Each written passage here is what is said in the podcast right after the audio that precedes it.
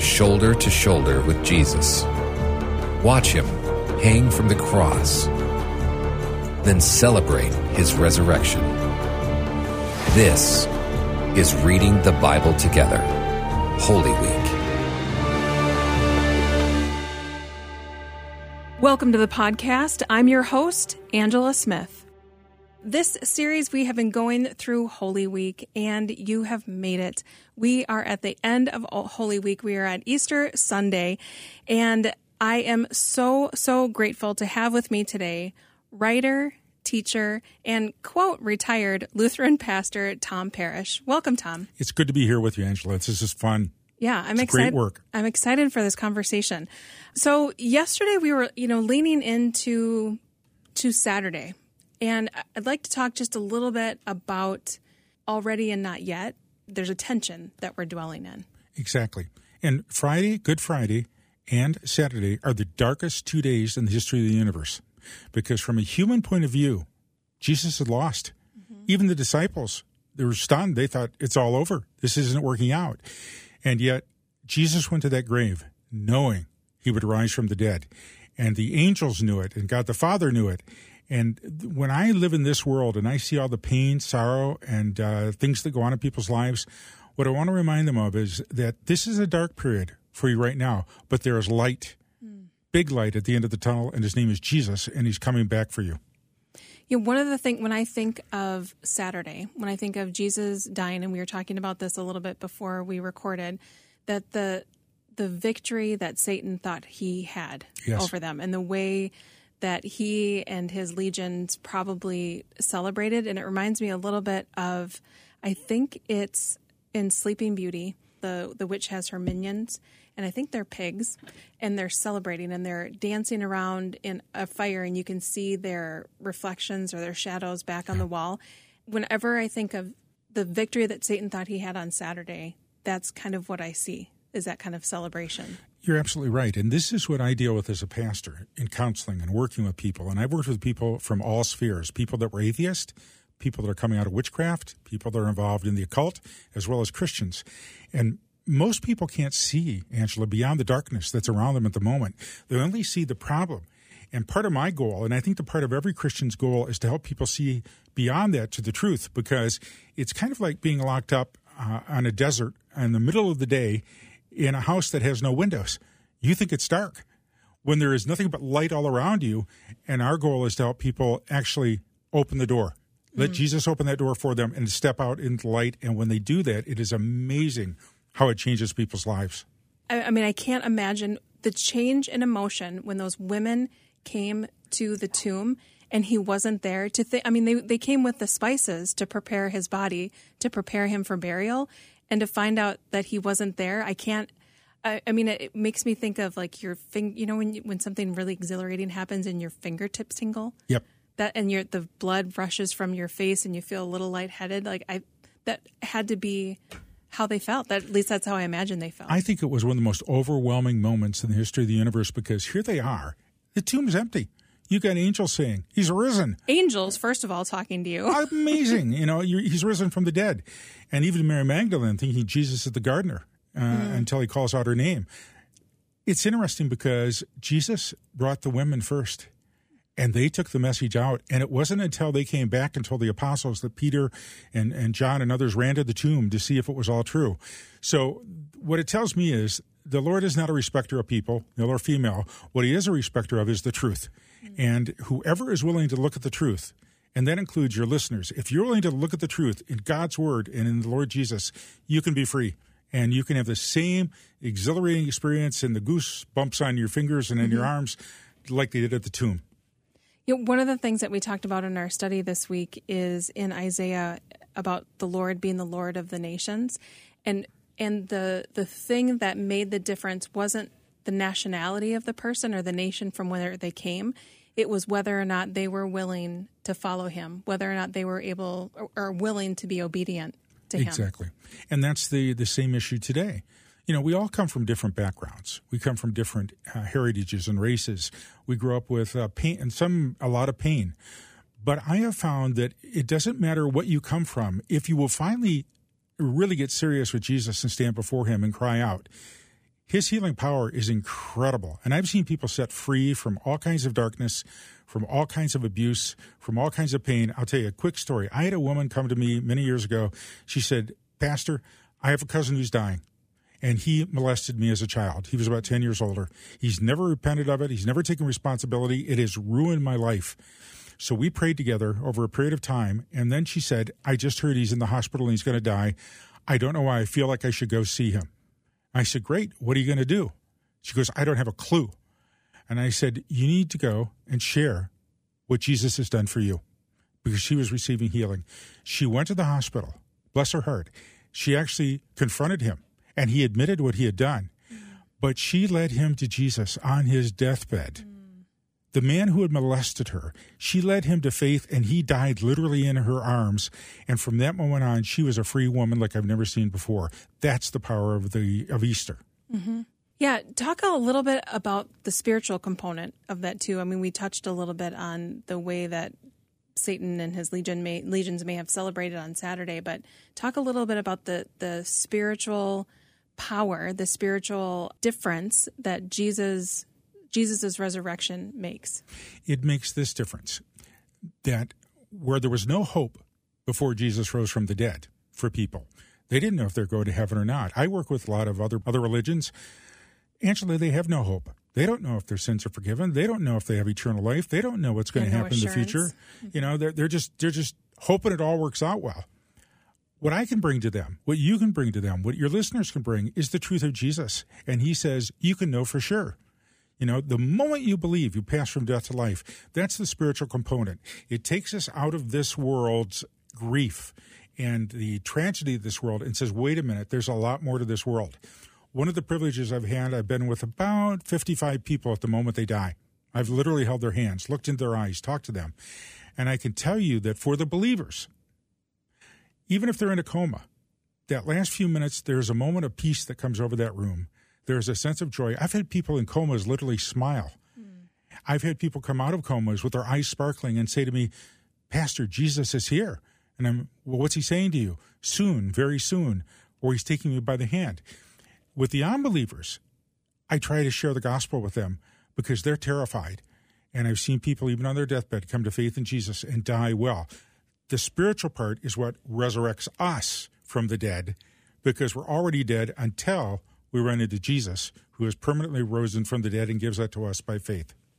What has been, as a pastor, because you've been a pastor for many years, what has, I'm sure you've given many Easter sermons, what has been your favorite kind of thing to focus on with Easter? Easter didn't happen by accident. Hmm.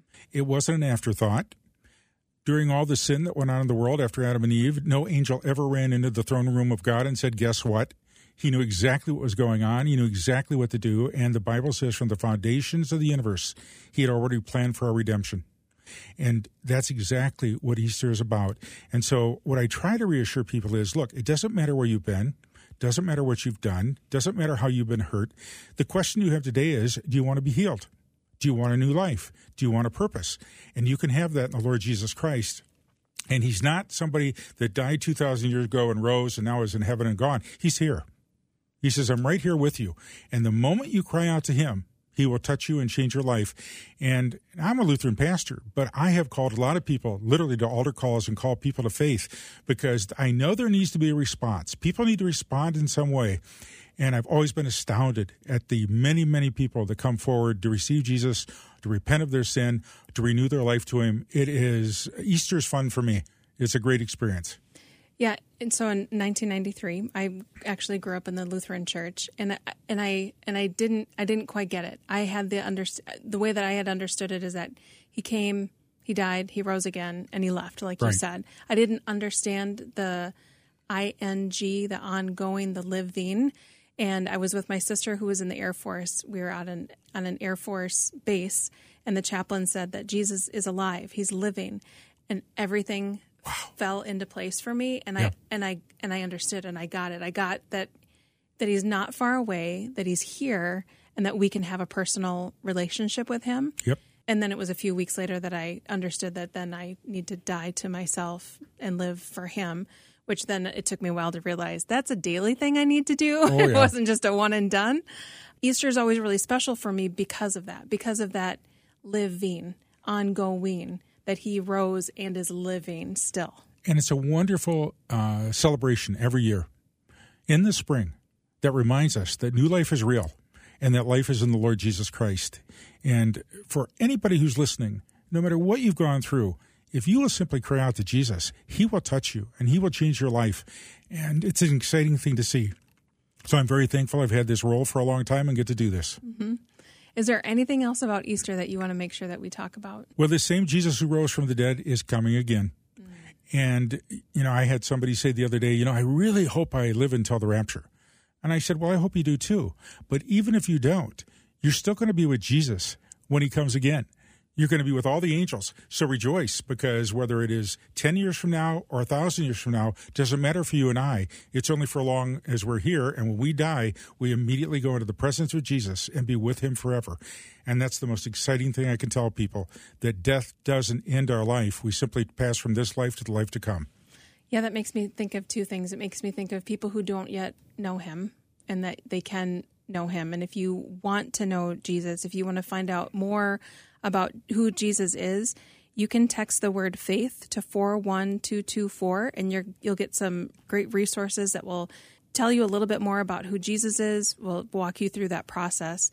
And then the other thing is is that we've been having conversations around here at Faith Radio about thinking about Jesus coming back and I having that feeling of who who is there a person that comes to mind that you think if he came back right now, I don't know where they are. I've got several people like that, and I pray for them every day. There's there's a couple I've been praying for, honestly, for 45 years. I went to school with them. I love them dearly. They don't believe in anything, and they've had a lot of tragedy. And so, yeah, I pray for them all the time. And my wife said to me, "When are you going to stop praying?" And I said, "When I quit breathing." Mm. Because yeah. Jesus can work miracles even at the last moment. Mm-hmm. And prayer is so important. It's powerful. Mm-hmm. Well, thank you so much, Tom. Thank you for taking time and talking about the greatest day in history. Nothing better, and I'm glad to be here. God bless you, Angela. And now I'm going to have a short conversation with Kristina Winger. She is audience engagement for our sister station, KTIS. And as you may have heard me talk about on the podcast before, here at Northwestern Media, which Faith Radio is a part of, every Monday morning we get together and do devotionals. And this last Monday, Kristina did our devotional, and it was on something that I had never thought of. So I invited her to come and to share it on today, this Easter Sunday. Welcome, Kristina. Hello. Thank you for having me. So I loved what you shared in your devotional. Would you share it again? Yeah. So, honestly, in the past, I've shied away from reading through a lot of parts of the Old Testament because they're I, overwhelming. They are overwhelming. it's a lot to take in, and sometimes there's a lot of details or Levitical law and things that we look at and think, oh, they were relevant for the Israelites back in the day and with context, but not maybe as much for us today. However, I've recently come to realize that the Old Testament is very, very relevant for today. So I was reading through the Old Testament, having a little bit of difficulty. So I reached out to a commentary. And then I also ended up finding some supplementary teaching online as well about yeah. that. And commentaries can be that can feel overwhelming to crack oh, the spine of a commentary. For sure. Yes. Mm-hmm. I had to take I thought I could, you know, push through a couple chapters or maybe even a book, you know, in a couple weeks or it took me a lot longer than I thought. Mm-hmm. But I learned a lot of cool things. And one thing, like what I shared in my Devo, are just things that I might have just read in the past, maybe a couple times, and never even thought of these things that I found through the commentary. So, will you share a little bit about what it was that you discovered? Yes, of course. It was very exciting.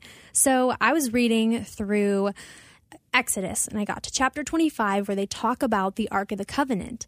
And so, the Ark of the Covenant, there's a lot of detailed instruction that the Lord gives the people of Israel on constructing this, this Ark. So, the way that he has it look is there are two cherubim, angels, on either side. There's one at the head and one at the foot. And then in that space in between is called the mercy seat. Mm-hmm and they would when they'd sacrifice a bull they would sprinkle some of that blood on the mercy seat and it would signify that that god was covering their sins temporarily through the blood of this sacrificed bull now what especially interested me that i learned through my commentary in this is the link that it has to the New Testament and the relevance to Jesus. So in John chapter 20, when Mary goes to the tomb, she looks in and Jesus isn't there. However, she sees two angels, and there's one angel sitting at the head and one at the foot of where Jesus would have laid. Do you see the correlation there? Yes, yes. Yes. So and I'd never awesome. thought about it. So when you started talking about it, I thought, I, I mean, I knew what the Ark of the Covenant looks like. And if you, those of you listening, if you don't know exactly what it looks like, if you Google Ark of the Covenant, you can see a picture of the angels with their wings kind of pointed toward each other, kind of covering the mercy seat in between.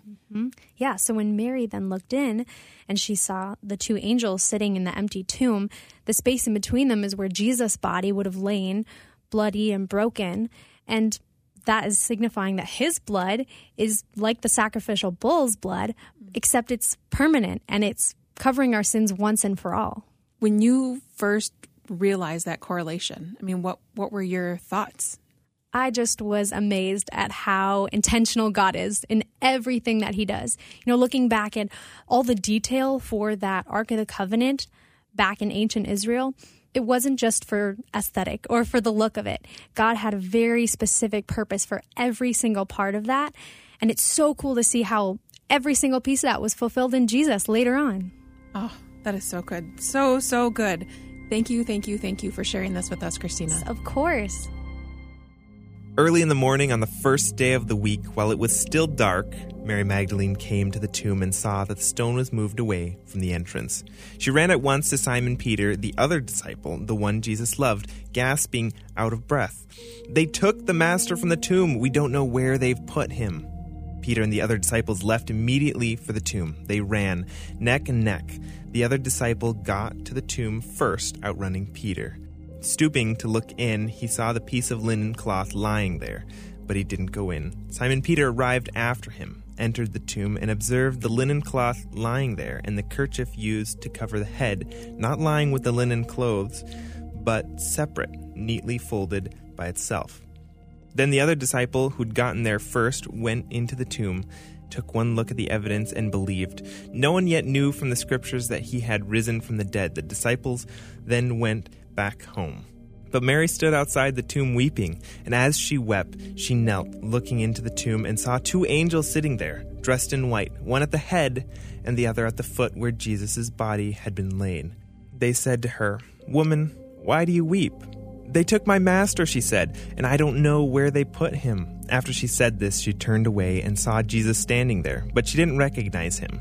Jesus spoke to her, Woman, why do you weep? Who are you looking for? She, thinking that he was a gardener, said, Sir, if you took him, tell me where you put him so I can take care of him. Jesus said, Mary. Turning to face him, she said in Hebrew, Rabboni, meaning teacher. Well, thank you for joining us for Reading the Bible Together podcast, looking at at Holy Week and celebrating the resurrection of Jesus this Easter Sunday. I hope you are having a very, very good celebration. Make sure that you subscribe to the podcast so you don't miss any bonus episodes that might drop, and we'll see you next time. The Reading the Bible Together podcast is a production of Faith Radio and Northwestern Media. Hosted, produced, and edited by Angela Smith. If you've enjoyed this podcast and want to hear more, consider financially supporting Faith Radio. Find more information at myfaithradio.com.